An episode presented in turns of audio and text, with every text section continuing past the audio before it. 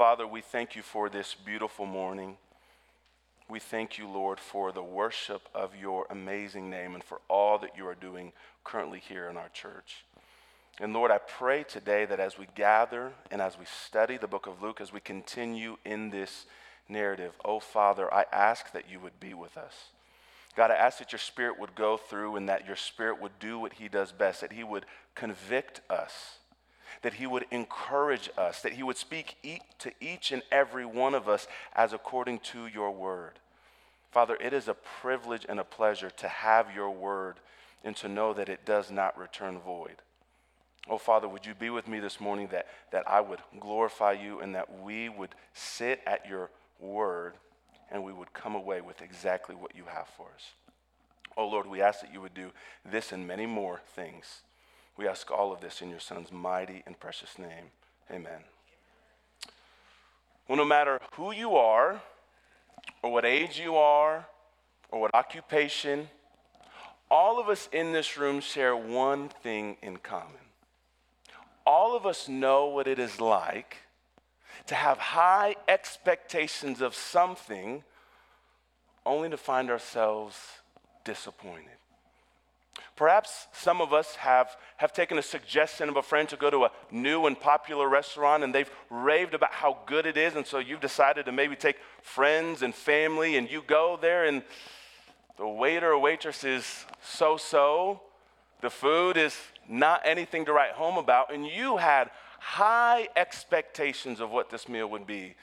And as the bill comes, you think that really didn't live up to my expectations. Or perhaps you have friends that are travelers and said, You've got to go to this place or you've got to go there, and, and you've decided you're going to go visit. And so you've gone on Google Maps and you've circled the places you're going to go, and you even have the rest stops and the restaurants and all that you're going to do. And this is going to be the trip to top all trips. This is going to be the place where you're going to finally read that C.S. Lewis book, where you're finally going to read that book on leadership. And the vacation, it's not bad but it doesn't quite live up to your expectations. Or perhaps some of us have had a new boss and excited that he or she is going to be the one to really set things right, that's going to be the one to really fix things. And so you're excited that maybe with a new boss, maybe with now new management, things are going to be as they should. And what happens? They come and they go, and nothing really changes. And it is in our text this morning that we are going to hear from John the Baptist himself and others who, upon seeing Jesus in his ministry, had really, really high expectations of all what they thought Jesus would do, only to find themselves disappointed because Jesus did not do the very things that they thought he would. And so our text leads us to ask this central question this morning. When you come to Jesus, what are you looking for? When you come to Jesus, what are you looking for? Because what you are looking for will determine if you are satisfied with Jesus.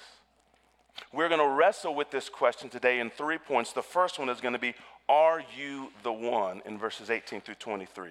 Our second question will be What do you see in verses 24 through 28? And our third question will be Is Jesus enough in verses 29 through 35? So let's, let's go first to our first question in verses 18 through 23. Are you the one? So let me read for us 18 through 20 quickly.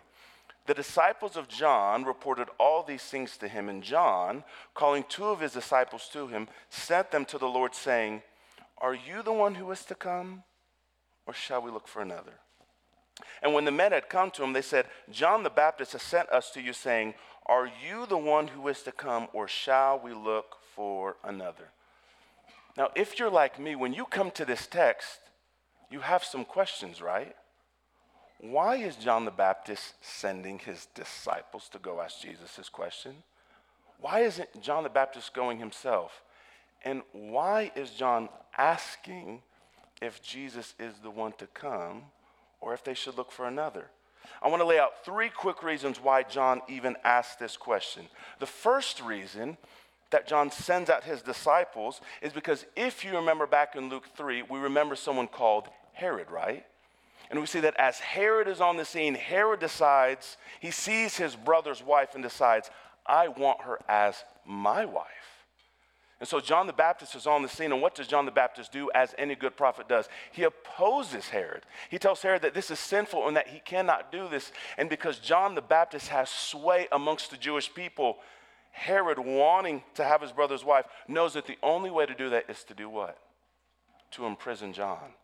So we see that in Luke 3, one of the reasons why John sends out his disciples is because all while Jesus' ministry is going underway, as we have been studying for the last several months, from Luke 3 to Luke 7, while Jesus has been healing, been forgiving sins, and his ministry has been unfolding, John the Baptist has been in prison only able to hear about what Jesus is doing and yet not able to see any of it. The second reason why John the Baptist asked this question is because John the Baptist is the announcer of the Messiah.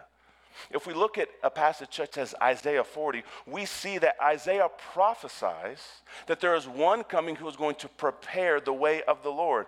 And what do we see John the Baptist claim about himself in Luke 3? He says, I am that one. I am the one that Isaiah talked about, that was a voice crying in the wilderness that has been sent to prepare the way of the Lord. So if anybody needs to know who the Messiah is, it's John the Baptist, right? And so John, in prison, is sitting here wondering, Jesus, are you the Messiah? Are you the one who is to come? And the third reason, and the most significant reason, that John the Baptist asked this is because of all of the ways that the Old Testament spoke of what the Messiah would do. When we look at passages such as Isaiah and the prophets, look at what Michael Bird says the people were expecting of the Messiah. He says, A royal person, the Messiah is going to be a royal person who will rule over Israel, defeat her enemies, and represent Israel before God. We see in passages such as 2 Samuel 7 that God promises David that there is one coming who is going to rule, who he's going to set up an everlasting kingdom. So as we read the prophets, as we read the Psalms, as we look at the Old Testament, we are waiting for this coming Davidic king who is going to do what? Set everything right, defeat the enemies of God, who is going to reign and set everything up. And so, John, the announcer of the Messiah, the one who is waiting, the one who John the Baptist is waiting and waiting and waiting to say, There he is. While John the Baptist is sitting in prison, you can imagine he thinks something like this Was I wrong about Jesus? John the Baptist is thinking, I baptized him. I, I remember when Jesus came out and, and, Jesus came out to be baptized, and said, No, no, I, you shouldn't baptize me. I should baptize you. I shouldn't baptize you. You should baptize me. And John the Baptist says, Upon Jesus' baptism, what do we hear? That the Father from heaven say, This is my Son in whom I am well pleased. This is the one that John talked about. He says, This is the Lamb of God that does what? Takes away the sins of the world. This is the one that John says, This is the one whom I'm not even worthy to untie his sandal. This is the one that John says that this is the one to, that you should flee from the wrath to come, that John says you must bear fruits in keeping with repentance. And John is in prison, sitting there, thinking, the Romans are ruling over us. Jesus, you said, in, you said upon your ministry in Luke 4 that you were going to set liberty to the captives, and I'm in prison. And John thinks to himself, Jesus, are, are you the one who is to come? Where is your kingdom? Where is the peace? Where, where is your kingdom at? And this is the context that John asks this question. And I think if some of us are honest this morning, we too have been in some ways confused and disappointed because we thought, like John, that when Jesus' kingdom came here on earth, that it might be a little bit more earth shattering, right? Maybe RTV6 would do a news article on the beauty and the goodness of what it is that God's kingdom is reigning. And yet, if some of us are honest, Jesus' kingdom on the earth seems mundane, and if we're honest, ordinary. We need not look far and say, Jesus, your kingdom is here, and yet we see broken families amongst us. We see deceit running through our culture. We are dealing with the effects of racism in our country. We live in a time of where there's so much death and sorrow and sickness. We can resonate with John as John is in the prison cell struggling and doubting John thought that at the first sight of the Messiah, that he was going to set everything right. And so the question that John asks is Jesus, are you the one who is to come? Or shall we look for another? And how does Jesus respond? How does Jesus respond to this heavy handed question? Look with me in verses 21 through 23 to see how Jesus responds. Our text tells us that Jesus says, In that hour, he healed many people of diseases and plagues and evil spirits, and on many who were blind, he bestowed sight. And he answered them, Go and tell John what you have seen and heard. The blind receive their sight. The lame walk. Lepers are cleansed. The deaf hear. The dead are raised up. The poor have good news preached to them. And blessed is the one who is not offended by me. John should be encouraged because Jesus is healing. Evil spirits are being cast out. The blind are receiving sight. The lame are walking. The poor have good news preached to them. Jesus is doing the things that only God in the flesh can do. For who but God can tell demons to come out, and they do? For who but God can walk up to the blind and say, See? For who but God can walk up to a casket and say, Rise? And he does. I hope you see that in our passage that while John is questioning, while in, in a sense he's doubting, Jesus tells his messengers, Go and tell John all of what my kingdom is accomplishing. Jesus, on the forefront of his ministry, is undoing all that sin has done to corrupt the creation. When Jesus comes on the scene, he is sh- showing and undoing all that Adam and Eve lost for us in the garden. And notice, how does Jesus deal with John the Baptist's doubt? Notice how Jesus doesn't scold. Notice how he doesn't demean. Notice how Jesus, the grace filled Messiah, points John simply to his word. He shows John that if John will adjust his expectations, and if we will adjust our expectations to what Jesus is actually doing, and perhaps maybe not what we wish he would do, but what he's actually doing. Jesus tells us in verse 23 that we will, in fact, be blessed. And so, how does Jesus respond to John's question? John asks from a prison cell Jesus, are you the one who is to come, or shall we look for another? And what does Jesus emphatically say? Yes, my kingdom has come. Look at my deeds and look at the ways that I have fulfilled all that was spoken of me. And now this leads us to ask our second question, which is what do you see? What do you see? So as you look at verses 24 through 28, we see that Jesus asks three questions when it comes to John the Baptist. He says, What did you go out into the wilderness to see? A reed shaken by the wind? What then did you go out to see? A man dressed in soft clothing? Behold, those who are dressed in splendid clothing live in luxury and are in the king's courts. What then did you go out to see? A prophet? Yes, I tell you, even more than a prophet. So, what is Jesus doing in his three questions? He's probing the crowds to see when they went out to see John. What did they go out to see? You can imagine if you were to go to the desert and you were to see a reed shaking, what would you see?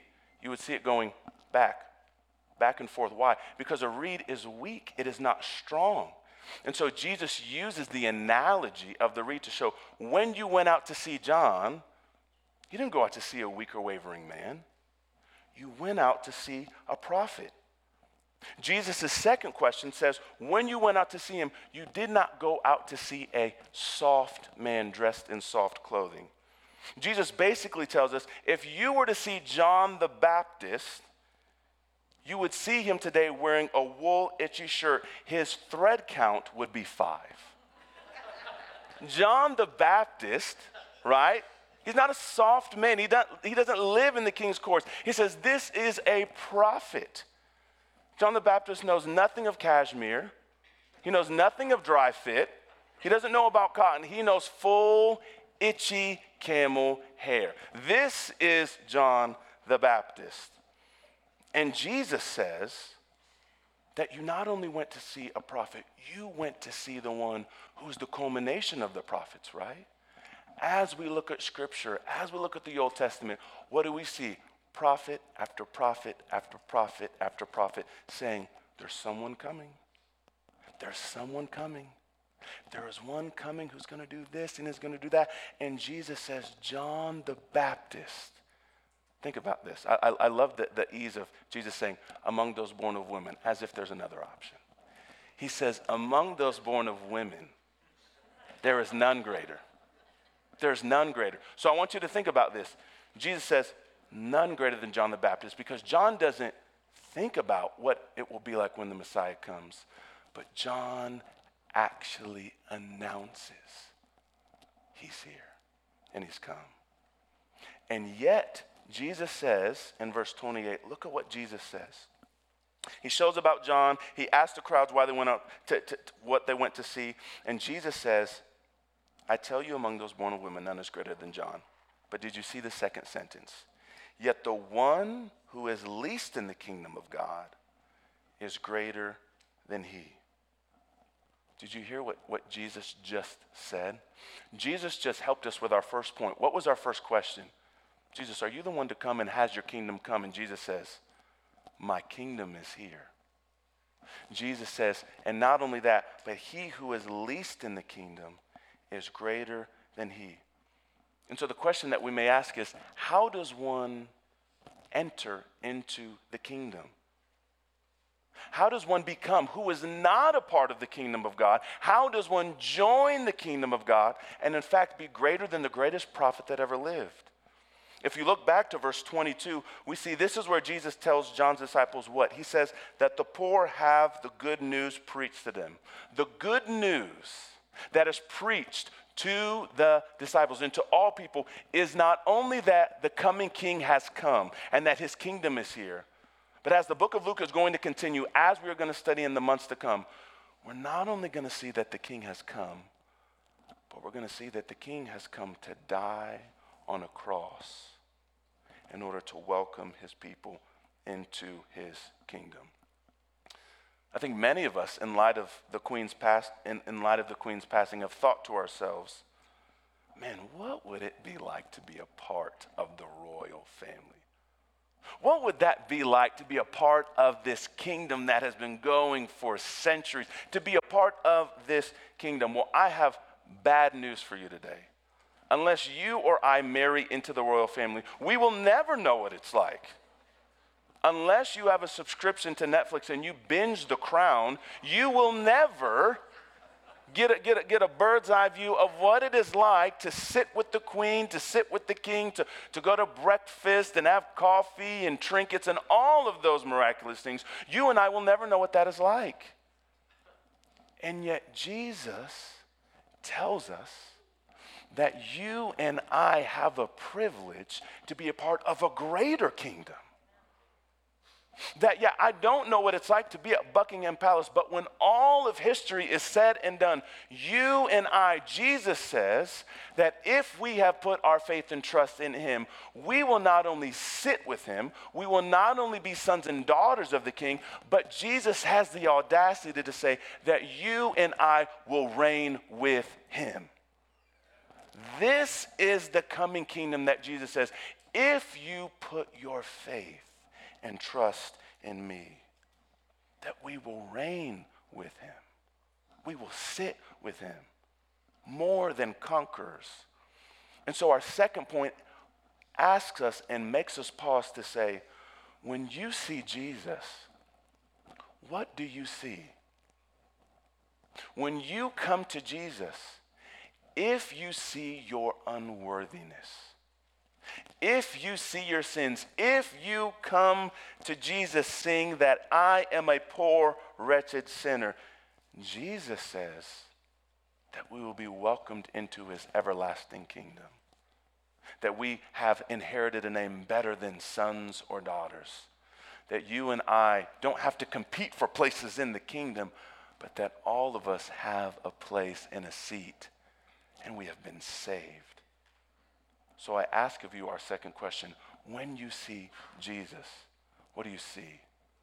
Because if you see the cross, your heart's going to be satisfied.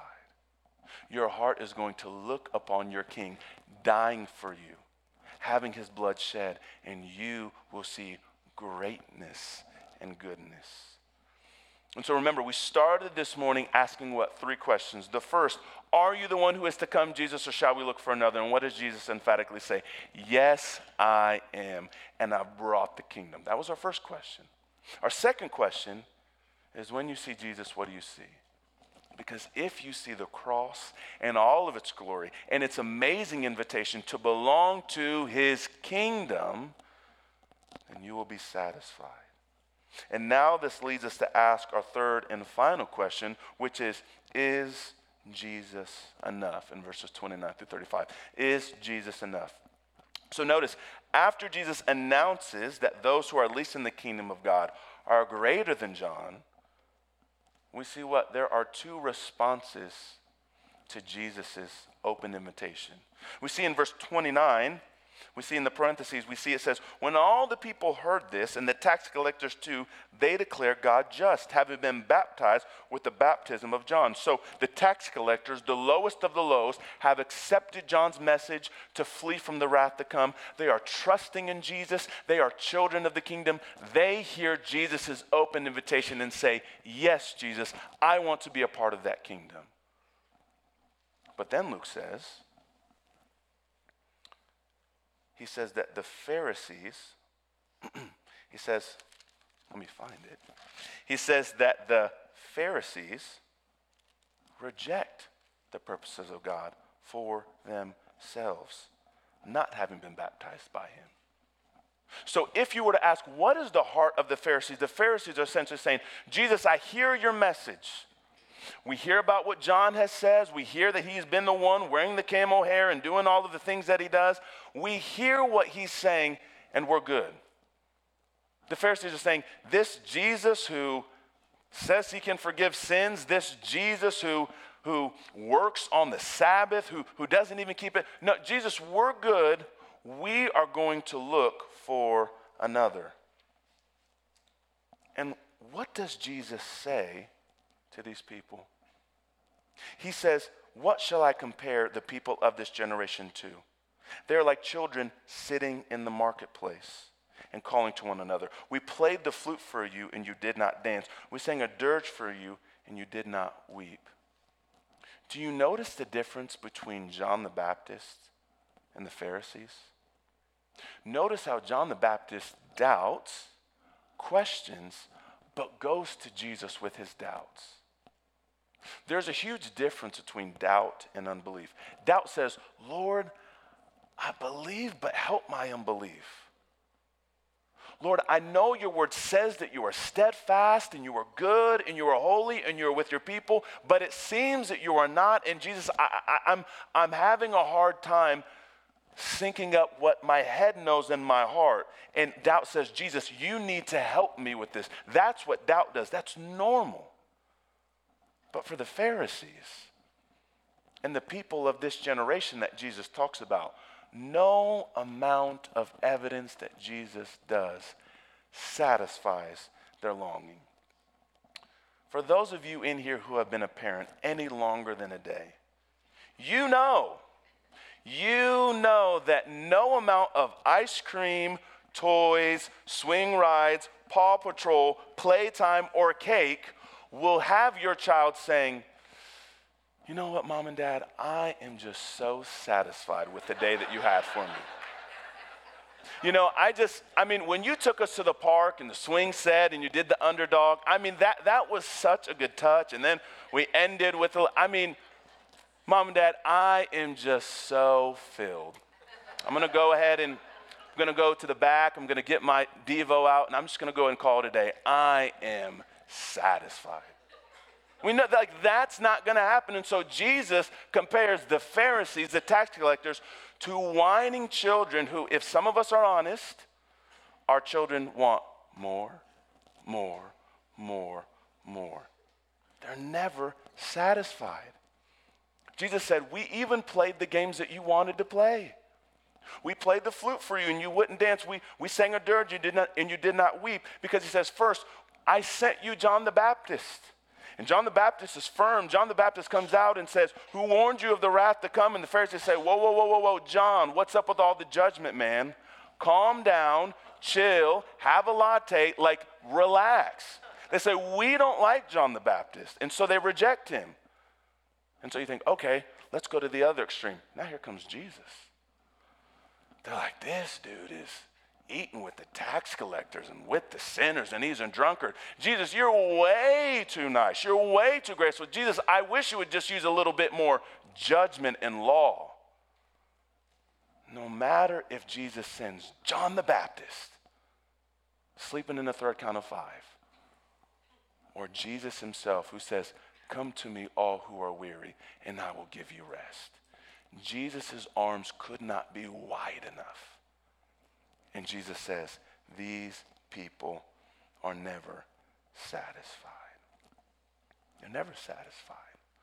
When Jesus says the people of this generation, Jesus is wanting our minds to go back to the wilderness generation.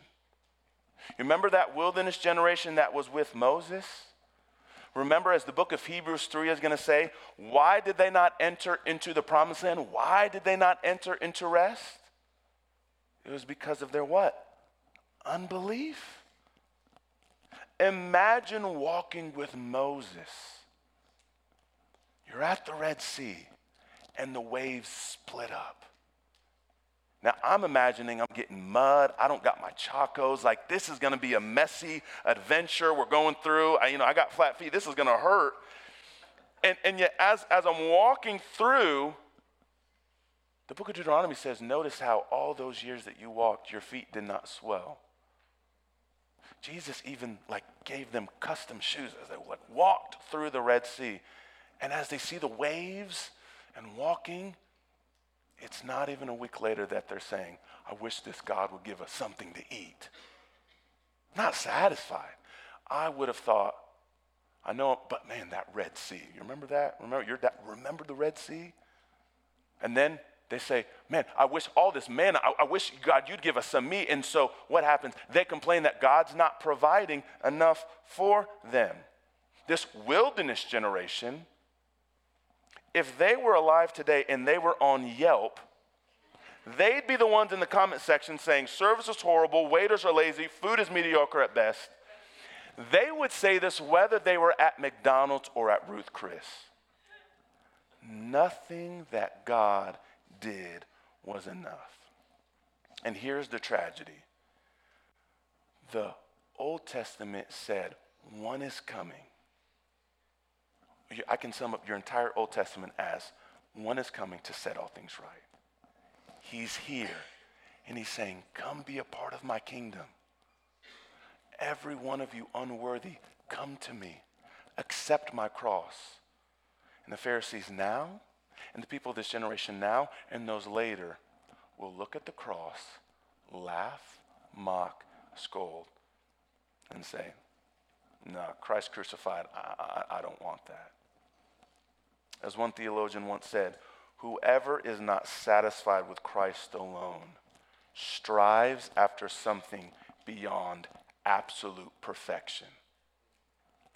Whoever is not satisfied with Christ alone strives after something beyond absolute perfection. If you sit in the pews today and you're an unbeliever, I ask, what must Jesus do to satisfy you? What must the King of Kings and Lord of Lords do that he has already not done when he humbled himself, walked among us? Let us touch him. Let us see him. Let us see him bleed. Let us see him, him mourn, see tears come down, let him sleep. What more must Jesus do to show you that he is the King of Kings? What must he do? And so, for those who would say, I have no belief, I ask, I beg, I persuade that you will let Jesus' blood be enough for you. That his blood, which satisfied, which no Old Testament sacrifice could, I ask and beg of you that you would allow Jesus' blood to satisfy you and that you would take the invitation to be a son or daughter of the King. For those of us who do believe, for those of us who are children of this amazing, wonderful kingdom, I ask of you and I persuade that you would not become bored, disillusioned, or take for granted that one has come. The cross is the easiest thing for us who are children of the kingdom that it just becomes commonplace. Jesus Christ died for me. Wow, whip did I hope that as you being children of the King, you will look at Jesus and all that he has offered you, all of his invitation, all that Jesus has done, and that you will not be like that generation. That no matter what deliverance, what food item was there, or what clothing God offered, that you walk away and say, Not enough. Let the cross of Christ be the thing that God takes our unmet expectations, transforms them in the cross, and we walk away actually satisfied. So, my question for you today is when you see Jesus, what do you see? When you see him, when you hear about him on CNN, when you see people on Facebook chatting away, when you see people on Twitter giving out 20 characters, when you see Jesus, when, when, when Jesus comes to your mind, what do you see? Because what you see in Jesus will ultimately determine if you are satisfied in him. Let us pray. Father God, your cross and your kingdom is here. And Father, as we await for the fullness of that kingdom to come, I pray that we would look at the cross and that we would not be offended by it. I pray that we would rejoice in it. I pray that, that your cross and entry into your kingdom and that your invitation to all of us, Lord, that the believer would be encouraged and, and would fix their eyes upon you and be satisfied. And that, God, for the unbeliever today, perhaps sitting in the chair now, God, take their broken, dead heart and, Father, let them see with spectacles the beauty and glory of what you are offering all of those who put their faith and trust in you. Oh, Father, be with us now as we worship and as we close this morning. We ask all of this, Father, in your Son's mighty and precious name. Amen.